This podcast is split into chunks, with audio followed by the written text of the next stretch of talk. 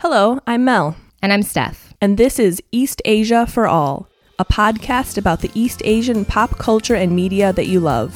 We're both working on our PhDs in Chinese history, but we also study and teach about East Asia in general. If you're listening right now, you, like us, probably also have an addiction to East Asian pop culture and media.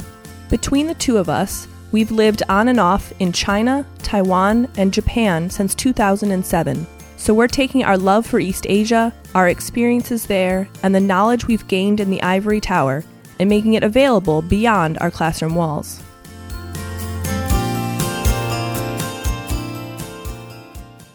Today's podcast is about the life and work of Japanese novelist, singer, political figure, and all around interesting human being, Nosaka Akiyuki. Nosaka was born in 1930 in Kamakura, outside of Tokyo, but his father persuaded his mother to give him to an aunt and uncle in Kobe to be raised. Nosaka was told later on that his biological mother died from complications in childbirth, but she actually died two months after his forced adoption. After the chaos of the war and the deaths and injuries of multiple family members, he was eventually reclaimed by his biological father and went on to attend Waseda University. His experiences in the war became the subject matter of some of his most famous works, and there are two in particular that we're interested in today Grave of the Fireflies and American Hijiki. Both short stories, both written in 1967, and jointly awarded the prestigious Naoki Sanjugo Prize. Then in 1988, Studio Ghibli, which you may know from films like Spirited Away and My Neighbor Totoro, made an anime film based on Grave of the Fireflies directed by Takahata Isao. The film was awarded multiple prizes at the 1994 Chicago International Children's Film Festival and was widely praised by critics. Nosaka passed away in December of 2015. Now, if you haven't read any of his short stories or seen the film, we'll give you a quick synopsis. So, Grave of the Fireflies is a semi autobiographical account of Nosaka's life during the end of World War II. It is also perhaps the saddest movie I have ever seen, and it is certain that I have never cried harder while watching any other movie. And I saw Titanic as a tween. The protagonists of Grave of the Fireflies are two children a 14 year old boy, Seita, and his four year old sister, Setsuko. Their mother is killed when their city is firebombed, so the two children go to live with a relative in another city. This relative quickly comes to resent taking care of them and doesn't give them as much food as she gives her other family members. Eventually, Seita and Setsuko leave her house and make their own home in a cave by the water that they also have used as an air raid shelter. And while they enjoy being on their own for a while, they quickly run out of food, and Setsuko dies of malnutrition. Seita leaves and takes refuge in a train station where he also eventually dies alongside other war orphans. You can find an English translation of the short story in a 1978 issue of Japan Quarterly or watch the film on YouTube, which we'll link in the show notes. Now, Nosaka's American Hijiki strikes a very different tone than Grave of the Fireflies. American Hijiki is set in the 1960s, with the main character Toshio's memories of the U.S. occupation of Japan after the end of World War II. Toshio's wife, Kyoko, and their son visit Hawaii as a vacation, and while they're there, make friends with an American couple, Mr. and Mrs. Higgins. This reminds Toshio of the American soldiers during the occupation and how he learned a bit of English and played pimp for local girls who wanted to have sex with American soldiers for food and supplies. Toshio's wife, Kyoko, invites the American couple she befriends to come stay with them in Japan. When they arrive, Toshio finds himself once more playing the pimp for this American man, trying desperately to please the man despite internally loathing the man and himself for this relationship. Toshio takes him out for drinking, tours, and appointments with sex workers to try to please and impress Mr. Higgins, but he finds him difficult to impress. He also discovers that Mr. Higgins served in Japan during the U.S. occupation. Finally, Toshio takes him out to see a live sex show with a Japanese man who is supposed to have a very large penis, only for the man to be unable to perform. Toshio empathizes with the performer since he is about the same age and probably had similar experiences during and after the war, with the same feelings of shame and inferiority associated with Americans that he does. It is a not so subtle statement about the emasculation or disempowerment of the Japanese during the U.S. occupation. We're also really excited today because we invited our colleague at UC Santa Cruz, Dr. Alan Christy, to the East Asia for All podcast to lend his expertise and knowledge on Nosaka Akiyuki, Imperial Japan, and the U.S. occupation after World War II.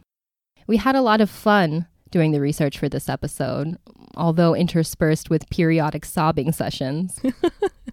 so we hope that you enjoy it too.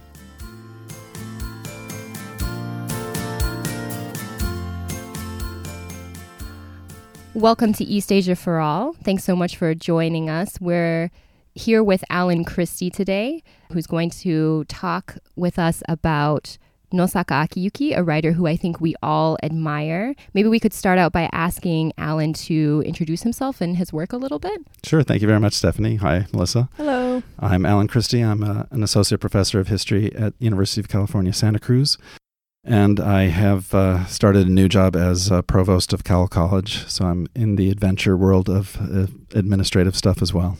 The adventure world. That's I usually how I hear it described. Uh, every every day, every week is a new adventure, um, a new surprise, fire eaters, things like that. But um, yeah, and I'm a historian of modern Japan. I did uh, my dissertation, my first book, on the uh, formation of native ethnography as a kind of uh, discipline um, so I called it native ethnography rather than folklore studies to try to emphasize uh, its aspiration towards science.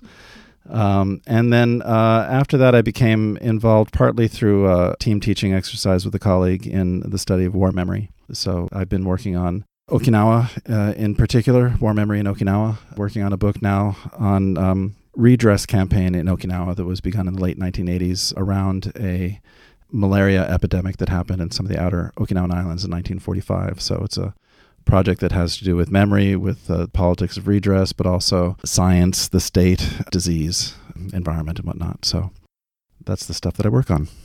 Great, thanks. And you also, I worked on a class with you specifically on World War II memories. Correct. With Alice Yang, also in the, the history department here.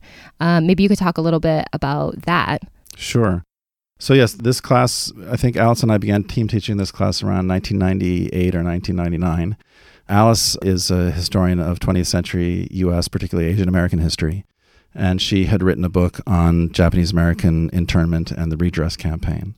Particularly historical memory is her her primary issue. How did Japanese Americans, and from varieties of, of experiences, perspectives, generations, etc., remember the internment experience and um, deploy that memory in the political campaign for redress and which kinds of uh, campaigns were more or less successful in each other, etc. So Alice approached me around 98 or so with uh, the proposal to team teach a class on how World War II was remembered in the US and Japan. And, you know, we began with conversations about this that uh, led us to think this would be a, an interesting class to do, in part because one of the things that we found in our conversations was that you know the I think most people think that because Japan and the U.S. were adversaries in the war, that the memories of the war would continue to be adversarial, right? That if you had a a dominant framework for memory in the United States, then the the framework in Japan would be the opposite side. And in fact, what we found is that, you know it's it's much more complex. There are far more convergences, or there are convergences in places that you wouldn't quite expect them to be. And so this is uh, something that we've been bringing to the classroom now for 15 years or so. And we've tried to expand it also in the course of the time that we've been doing the class to make sure that we're also bringing in, to the degree that we can, um, memories uh, of the war in China, Korea, the Philippines, the uh, Micronesian Islands, uh, the Marshall Islands, etc. I'm sorry, Saipan and whatnot. So you know, one of the big issues that we have in that class, therefore, with particularly with the the addition of all of these, is is the question of to what degree do memories over time change, but also cross linguistic, cultural, national boundaries. Do Japanese memories become part of American memories? Uh, you know, how do you know memory debates between, say, China and Japan begin to transform how things are remembered in either society and whatnot? So, particularly interested in that linguistic boundary cultural boundary, political boundary, movement of ideas and, and memories. That's one of the big things that we're that we're always interested in in the class. Well, and I think that memories of World War II or the Pacific War in Japan is going to be a large part of what we're going to talk about today. And also, the first time that I read any of Nosaka Akiyuki's writings was in one of your classes, one of your graduate classes. And when we were in that class, you we had read American Hijiki, and you were telling us about Grave of the Fireflies, which is originally a short story by him, but then also made into the animated film that we're going to be talking about. And I hadn't seen it at the time, and you told us a sadly funny, funnily Right. sad anecdote about putting on that film. I was wondering if you could share that with sure, us. Okay. sure. Yeah, Thank no, you. it's- it is funny in retrospect. So, um, my partner Noriko Aso uh, was teaching at the time a class on um, popular culture in Japan. She'd been doing it for a couple of years. It was a lower division class. Lots of people in there who enjoy that that stuff. And this particular year that she was scheduled to teach, it was the spring, and she was uh, pregnant with our second child.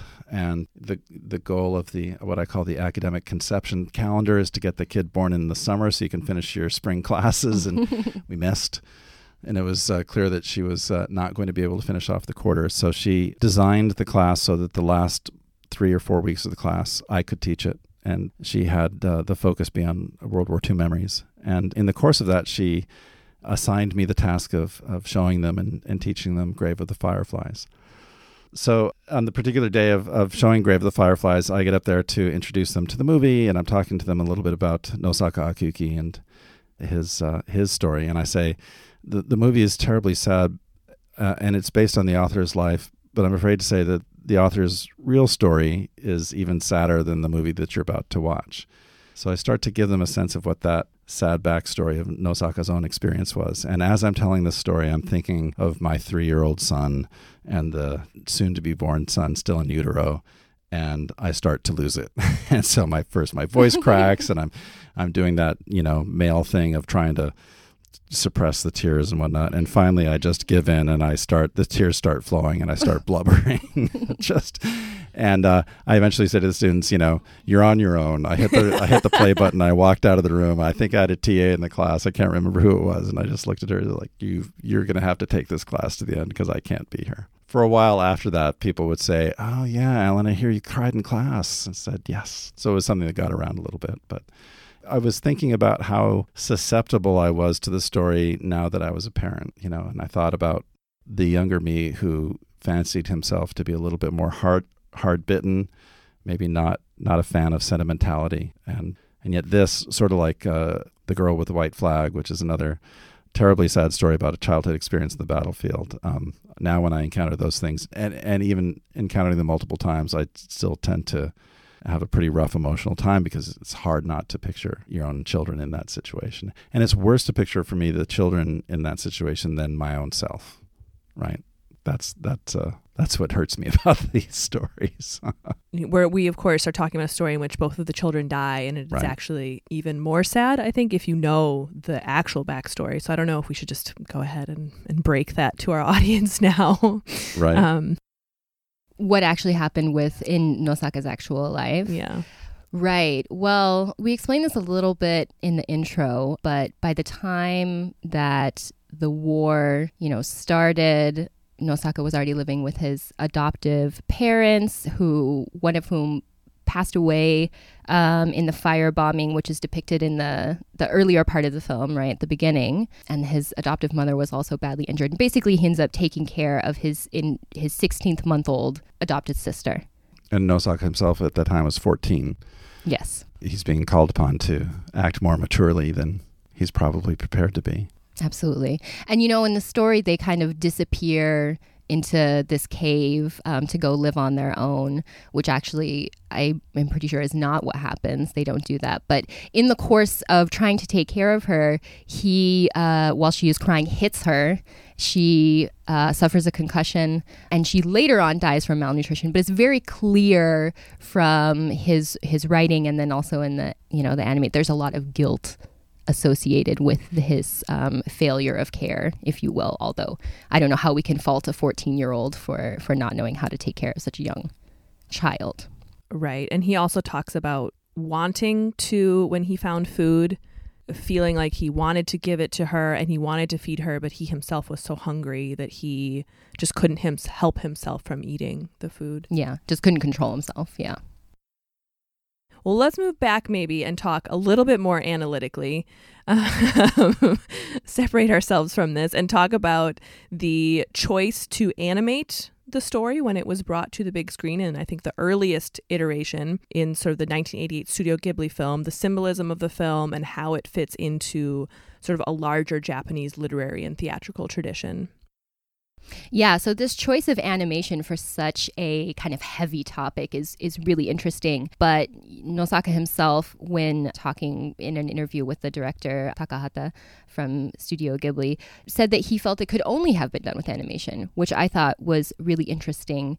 Um, and Takahata also talked about how difficult, even though animation was a great medium through which to explore the story, but it was also really difficult working with younger animators that hadn't lived through that moment and portraying really kind of small things about lighting restrictions, rationing, taped up windows so glass wouldn't go flying during um, explosions, neighborhood programs, that sort of thing. Yeah, and in an article, uh, Susan Napier examines representations of the Second World War defeat in animation. And she focuses on other works, more futuristic sci fi type anime, which I- incorporate historical remembrances of World War II. Um, but she does mention Grave of the Fireflies as well as Barefoot Gen as, quote, faithful recreations or rememorations of cataclysmic events such as the final days of the war, end quote. So I don't know, Alan, if you have anything you want to talk about the way that animation is used to represent historical memories in Japan and the way that Grave of the Fireflies fits into any of that?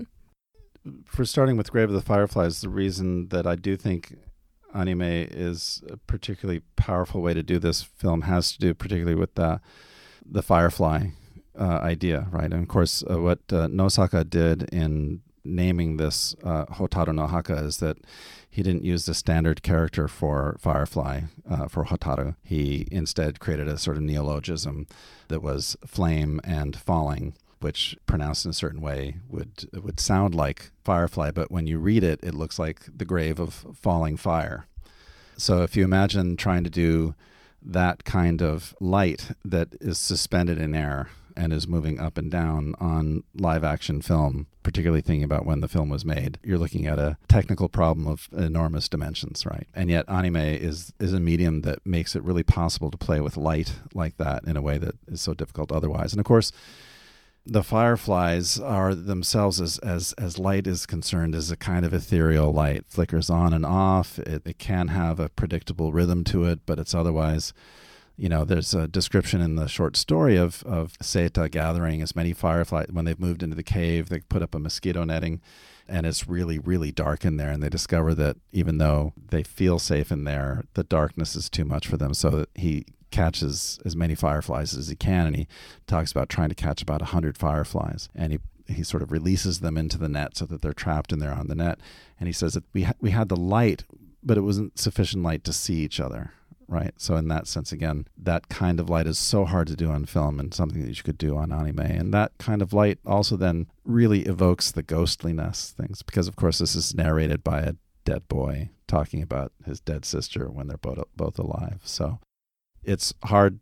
I understand what they're saying about it being difficult to do in that sense. I think from what I understand, and a lot of this comes from uh, what I've learned from Tom Thomas LaMarre, who who gave an interesting talk about Barefoot Gen a little while ago. Grave of the Fireflies as anime and Barefoot Gen as both manga and then anime strike me as having slightly different things going on in terms of drawing versus filmic representation. I think, uh, if I'm remembering Thomas correctly, the, the kind of plasticity of what's going on in Barefoot Gen, which has to do with both explosiveness and the melting bodies, the emergence of monsters, you know, the monstrous human form and whatnot, is so key to what's going on in Barefoot Gen, right? The blast effects and all that kind of stuff. Whereas what you're getting in Grave of the Fireflies is really much more a kind of the the word pathetic will sound too small, right? But it's you're dealing with the emotional trauma is particularly about the children, and so you know the simplification of form that you can get in anime, which also is how I think we see children's faces, right? Uh, as we grow up, our faces become more complex, but children have the big eyes, the simple nose, right? So anime, you could do that in film, of course, but anime can accentuate that which again I think raises to more power for the viewer that vulnerability of children, the innocence of children, and whatnot. And so you just look at these kids, and you know, you look at little Setsuko in in the movie, and it, you know, knowing where what's going to be happening, it breaks your heart just by the the simplicity of line does with her. That those are my takes on why anime works for this. And of course, you know, I mean, I grew up a Bugs Bunny consumer, so for me, cartoons were always funny. you know, encountering anime as a vehicle for for delivering something of a very different emotional register or a, def- a very different kind of intellectual agenda was you know, was very new for me. And I'm of an age when, you know, the only Japanese animation we got was Speed Racer and um, Kimba the White Lion, which, and not to say those aren't, I mean, Speed Racer is not that complex, but I I wasn't introduced to this dimension of things until college. But I think uh, my understanding is that it is also intended to appeal to children and to have children identify with it, um, and that it was part of that complexity, right, is how it appeals across all ages and how, especially in Japan, as an educational tool, children, I think, are supposed to identify in particular with Seita. And uh, it's very compelling. The format or medium even more so makes right. it makes it compelling i think remind me to my embarrassment what year the the anime came out was it 80 88 I 88 think? 89 yeah yeah so of course we're talking if it's coming out 88 89 then the film you know the anime project is being conceived around 84 85 let's say probably right? Which is the 40th anniversary. And i was there in japan in, in 83 84 85 86 and uh, you know it was this moment when people are, were thinking out loud that the gap in time between the war and the present was now spanning two generations if a generation is counted in 20 years what I really recall at the time was a lot of discussion about will the younger generation understand? So, peace movement in Japan at the time, or or the general inclination toward uh, sustaining the peace constitution and whatnot, really shifted perhaps much more consciously in the 80s to the responsibility to communicate to a next generation right? Whereas in earlier times would be, you know, we have to fight the state from re, reimposing the stuff on us again. So, you know, the 1980s was was clearly, and of course, coming out in 1989, 1989 was such a pivotal year in so many ways in, in Japan as well, although they couldn't have predicted that the emperor was going to die then when they started it. So you're right. I mean, bringing it up as the intended audience is very much children in the sense which is quite different than the original story, which was written, if we're counting generations, one generation after the war ended, but one generation before the film came out. Right. Which really changes, I think, the audience and the tone in some ways between the story and the movie. Yeah, yeah. You know, the book is very much written to other people of Nosaka's age. His audience is are his contemporaries, and they are at this point in their late thirties, uh, and reflecting on that. So you've already done this a little bit, but I think we wanted to talk uh, about the very many things that the fireflies represent mm-hmm. in this film, especially knowing the etymology and the way that it was changed for the movie. I think maybe makes that a little bit more clear. In an article by Wendy Goldberg, she talks about the many things that the fireflies are meant to represent. It's sort of these children whose lives are lost, all of the lives who are lost. They also represent the fire bombings themselves, the suffering of the wartime. Stephanie or Alan, if you want to add anything about that. I was just going to say that before I read the Goldberg article, of course, I, I knew that the fireflies were very symbolic, but I hadn't really thought about them in the context of firebombing, which I suppose is rather silly. It's kind of, it's glaring reference to that. But I think the fact that we don't really talk about the firebombing that happened during World War II by the US and Japan nearly as much as we talk about dropping the atomic bomb on Hiroshima and Nagasaki. And I think that that is very significant. And even compared to other, we talked about Barefoot Gen, right? Which is about the Hiroshima. atomic bomb in Hiroshima, right? I thought that that was very important and something that I really um, appreciated in terms of connections across uh, fireflies as symbols in the film. Right, right. And that's, uh, again, when I think about the Fireflies, you know, the key thing to thinking about the anime, it's uh, also because many of the drawings that I've seen of survivors of the fire bombings, but also their descriptions, it sounds like fire falling from the sky. You picture these drops on on fire. And of course, often what's really happening is it's these small canisters that have the jelly gas in them and that that come drop and they'll spark in some way. And and so the flames are jumping off of those things, but but the flames are in the sky as well. And it's so interesting when you when you cross the cultural boundaries, right? The role that firebombing will play in structuring memories of the war in Japan versus the war in the United States. A really common thing that I hear in the United States is people, if you bring up the atomic bomb, oftentimes people will say, yeah, that was bad. And more people died in the fire bombings of Tokyo. And it's this ambiguous statement to me often because, on the one hand, it makes it sound like the atomic bomb was less bad than it was. And I usually have to remind people that when the firebombing stopped, it stopped. but when when the atomic bomb blew up, you know, the survivors uh, carry with them the potential for, you know, what they call the bomb inside them. You know, who knows when some kind of uh, radiation derived illness is going to strike them again. So for them, the bombing never ends. And are people, when they bring up the, in the United States, when they bring up, say, the firebombing of Tokyo or Osaka or whatnot, are they are they really talking about the cruelty of war or are they doing something else? I'm not sure. The firebombing in Japan is so interestingly different and there's a there's a park in Tokyo. I don't know if I've ever told you about this park and I wish I could remember the name right now. It's right by the National Sumo Stadium near a section of town called Ryogoku. It's got a specific name. This is a part where in the 1923 earthquake, this is in a part of what was Shitamachi, Tokyo, and and so Shitamachi is the part of Tokyo that burnt the most in the earthquake in 1923. And so you had uh, about 100,000 deaths in the 1923 earthquake. This, this particular park in Tokyo was one of these places where people were fleeing the flames. And in the course of fleeing the flames, they gathered in this park, but the flames built into a firestorm of the dimensions that you usually picture in Dresden and, you know, when people talk about those kinds of things in the fire bombings. And essentially 40,000 people were extinguished in a flash in this, in this park, having sought refuge there.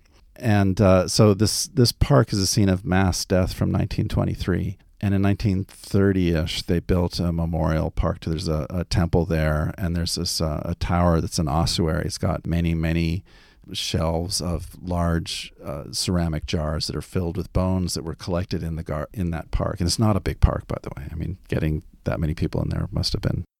Anyway the firebombing of tokyo happens in 1945 many people die in that place again. And in the post-war years now here I wish I could go back to exactly the date they added into that park now a whole bunch more memory objects to commemorate the firebombing as well. So the park now does double duty once as a park to commemorate the fire deaths by fire in the earthquake and then once to commemorate deaths by fire in the firebombing. But what happens in that so interestingly is that the American agency in dropping the firebombs gets really attenuated. It, it almost disappears.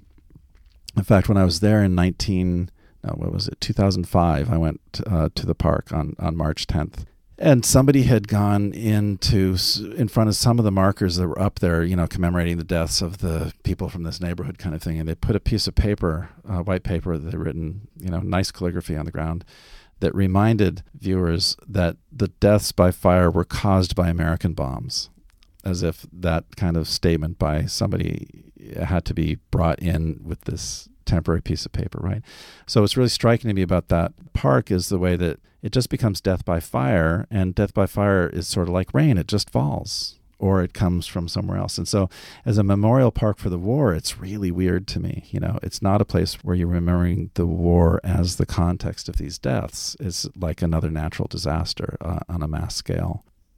Osaka has a museum called the Osaka Peace Center that is um, pays much more attention to the firebombing. But the firebombing memories in Japan are there, but there's not a lot of places to go commemorate that.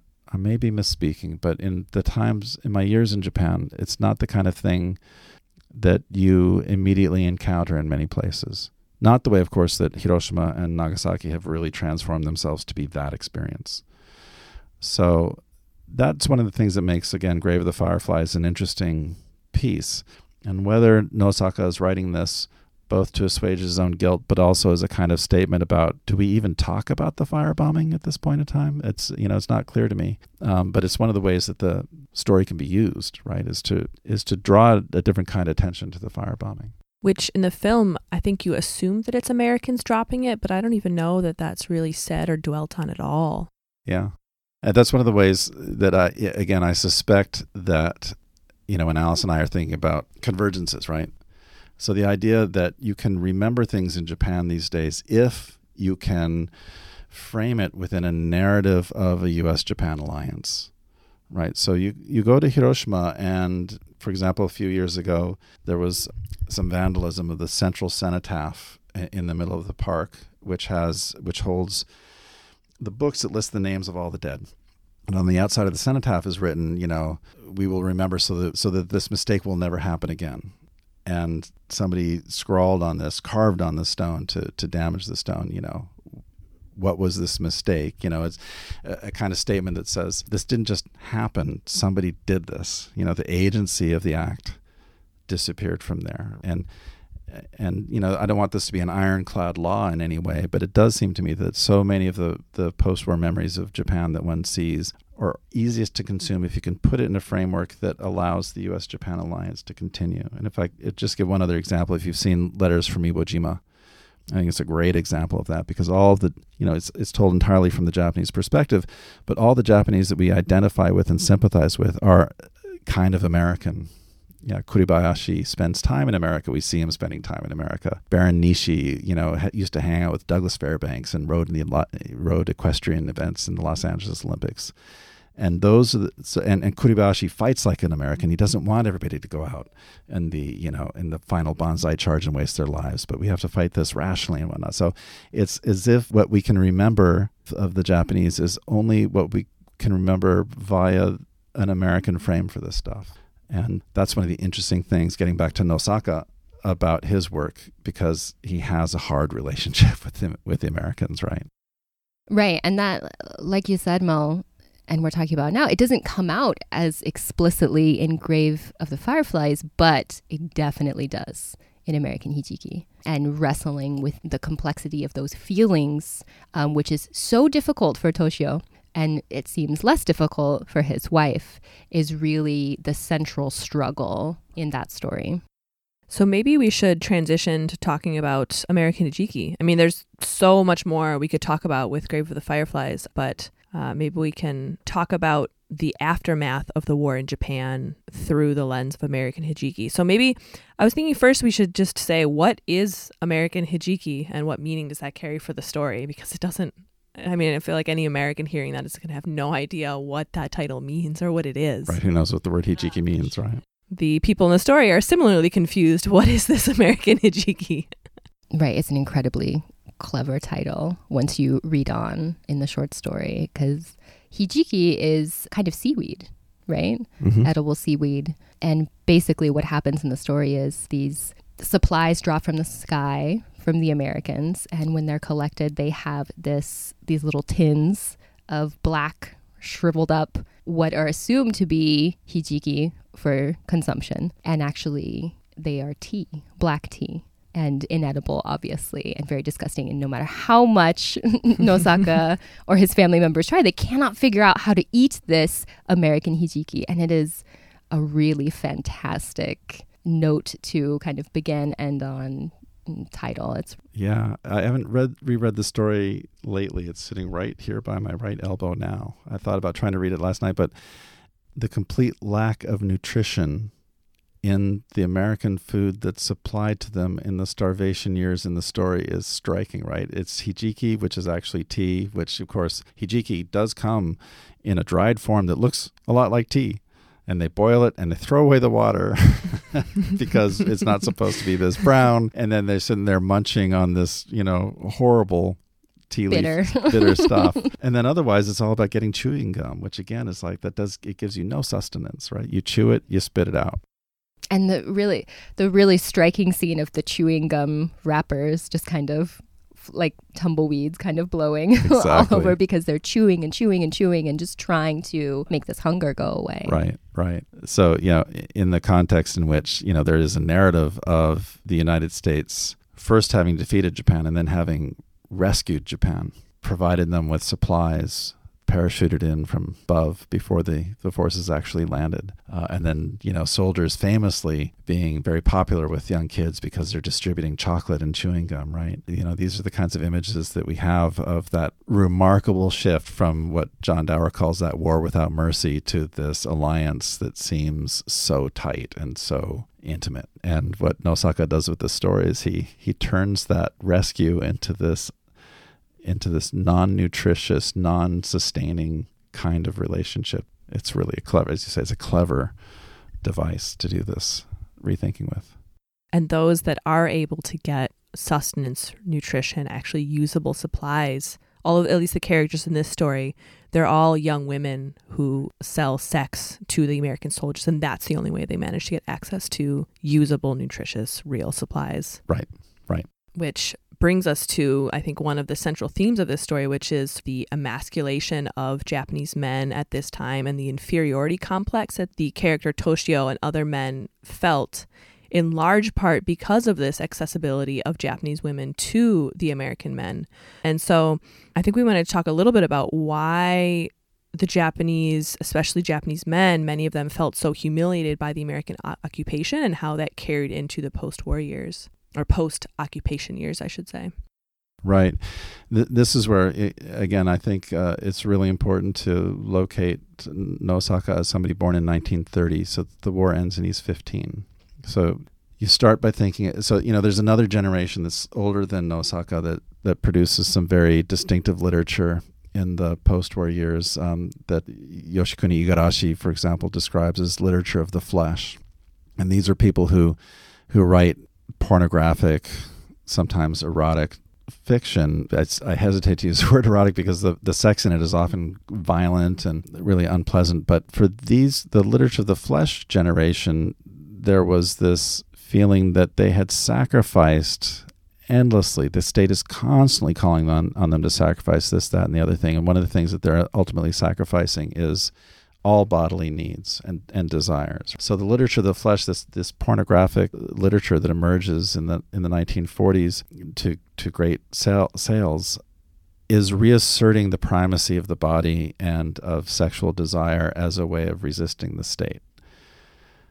But Nosaka comes of age in 19 you know in 1945 he's 15 years old. He's not likely to be have been sexually active yet or sex if he is sex is not a key part of his identity yet, right?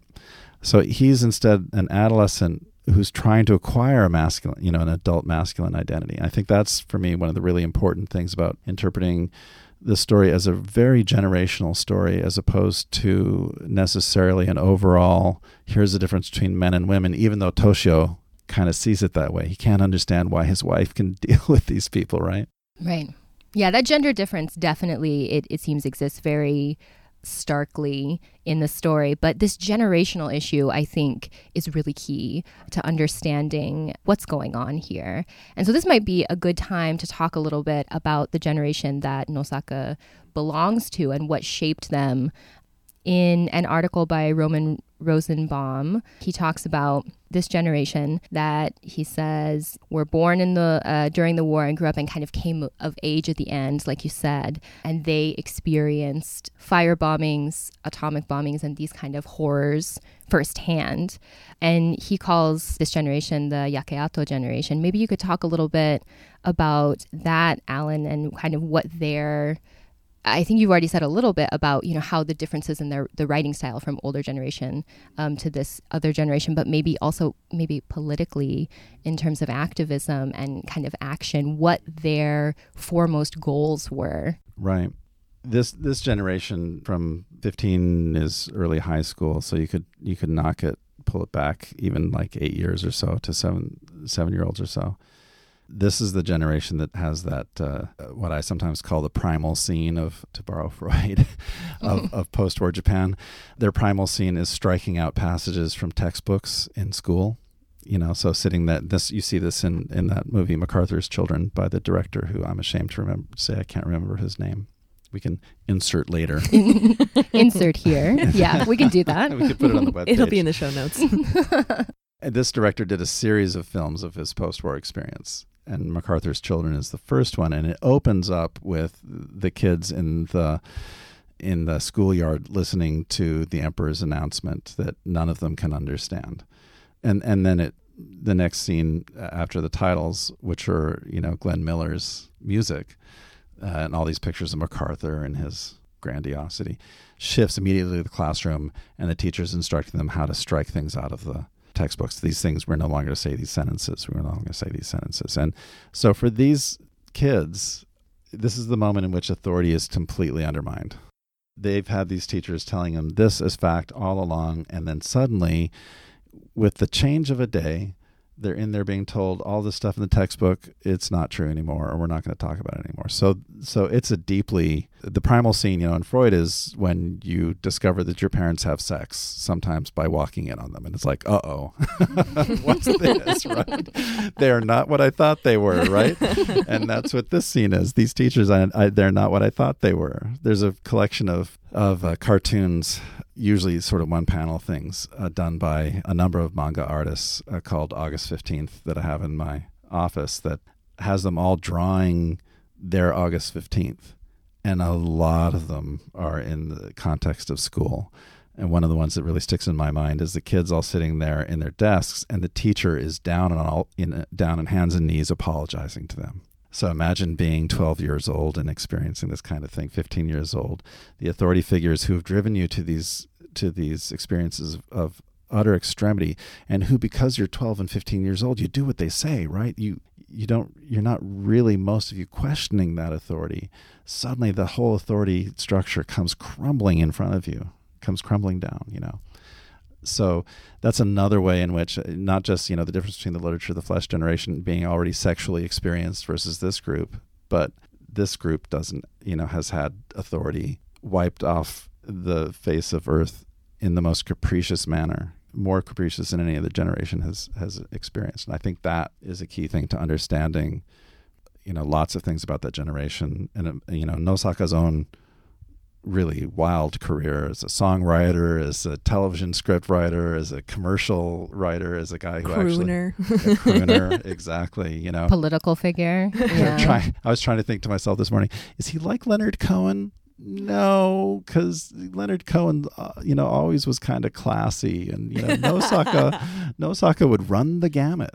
Those sunglasses are classy, though. That's the thing. Those sunglasses he's constantly wearing. Yeah as you know, I mean, in, in, in China as well, I'm sure, um, particularly in those days, sun, in the 70s, sunglasses were not a respectable accoutrement to wear, right? It was a sign of un, unrespectability. And so, you know, that Nosaka would wear that and he'd wear those white suits, the hats and whatnot. I mean, this is this is somebody who clearly has trouble with authority and who is really willing through in all the dimensions of his life I mean, his first novel is called The Pornographers. So um, this is a guy who all his life wants to flaunt convention, respectability, and whatnot because uh, it crumbled before his eyes. Yeah, I think that's actually a really good setup for thinking about this shift that I think that we're kind of marking from, or maybe not even a shift, but maybe just differences of opinion but across generations, um, and this kind of victim consciousness versus victimizer consciousness. Um, I'm thinking about Hiroko Cockerill's article "Laughter and Tears" about Nosaka, where she talks about this victimizer consciousness and how, quote, in accusing himself, Nosaka by implication accuses his society and the Japanese government, who put him in the situation of having to leave others to die in order to survive. And I think that this is really key in understanding the complexity of Grave of the Fireflies, of American Hijiki, as really attacking that nationalistic, patriotic requirement of that period and the way that that generation thought about that in retrospect. As we were saying at the very beginning, the tragic thing about Grave of the Fireflies is the gap between the actions of Seita in the story, just doing everything he can to keep his sister alive to the point where he's fantasizing I could cut my finger and she could drink the blood and maybe that would help, or maybe just cut off one finger. Who needs that? And that meat might keep her alive a little bit longer. To the actual knowledge that he has that he, at times, you know, in real life, did not share food with her. And of course, there's that there's this great moment toward the end of the story when the subject of the sentences shifts and the story is being told about Seita as a third person, but it's moving back and forth and it shifts as he's remembering the abundance they had before the war and how he had at times chosen not to eat that because he didn't think it was tasty or whatnot. And then he shifts to this one paragraph and it goes into the I without having quotation marks in it, where I stole things from her and it's that's one of the heartbreaking points in the in the piece because of course he is accusing himself and the thing that made me cry when i was telling the students about this was this was the the point when my voice broke and I may do it again now is he's so racked by guilt but what he did to his sister and how he survived that when he writes a story to, to comfort himself the most comforting thing he can imagine is him dying as well not that she lives but that he shares her death that would have been a comfort to him and that's the thing that was so heartbreaking. And so you're right. Uh, of course, what we see is a careless, you know, a, a, heartless aunt who essentially in the story drives them out. And people in this train station who walk past this dying boy, and nobody's got anything to to give to him. Farmers who chase him out of the fields for stealing a cucumber the size of a 15 year old's pinky, you know, that kind of thing. So yeah, in terms of he's a victim, but it's a victim consciousness that we always talk about in classes. You know, victims and victimizers are not as easily separable as you want. And in Nosaka's work, it's clear, right? In American Hijiki, Toshio is clearly a victim, and he's also a victimizer, especially of women. Especially of women. Yeah, not a lovable guy in the story. Not at all. I think that's a really important thing that that uh, Cockerill has brought out and that that you brought up as well is that because this is the thing, right? The simple criticism of Japan in the post-war years is they think of themselves as victims and they forget about what they did to everybody else. Yep, every now and then somebody who says hello China or hello Korea, Philippines, and whatnot. And so the question is, you know, what is the nature of this victimized victim consciousness, and uh, is it something to be battled against? And uh, Nosaka provides a very distinct voice in that. Well, and I think it's interesting too because you see hints of the variation across different classes or people in Japan in experiencing that and how, because obviously Nosaka feels like even though there's a return to quote normal life, he feels like he can't return to normal life. He f- feels as though he will never be returned to no- uh, able to return to normal life. But you know, in that eh, those last scenes of Grave of the Fireflies, where there's that family returning home and talking about Home Sweet Home and putting on a record. And then also in American Hijiki, with that difference between Toshio and his wife being able to interact with Americans, you see that there's a range of experiences, and Nosaka himself is struggling to move on and that's the again getting into in American Hijiki. One of the things that blows his mind is that you know when the Higgins is upset his wife, his wife just you know cuts it. That's it. You're gone. And he's like, how can you? D-? He can't believe that she's bringing them into their lives. And then when she cuts them out, it strikes him with this utter ease as well. And he can't get this person out of him, right? And he's stuck. This is what he has wanted to do the entire time. Exactly. But still somehow is finding himself doing the opposite. Exactly. Exactly there is no normal life to, for him to return to. And that, you know, it, it, this is one of the things that I think would be, in many ways, why Nosaka is one of the most interesting people to think about what war means with students, precisely because, you know, because he's in that generational slot that allows him to really have to confront these things in ways that many others seem not to have, you know, he and others of his cohort.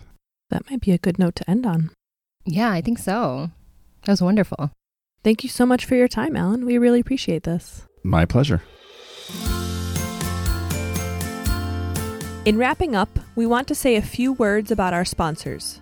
We're a new podcast funded generously by the American Councils for International Education Critical Language Scholarship Alumni Development Program and the Phillips Ambassadors Alumni Award at the University of North Carolina at Chapel Hill. If you like our podcast, you could really help us out by telling others about the podcast and leaving a review on iTunes.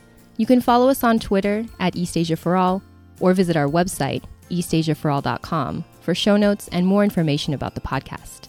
We're lucky that we don't need funding or donations right now, but we could use your support in getting the word out. Thanks.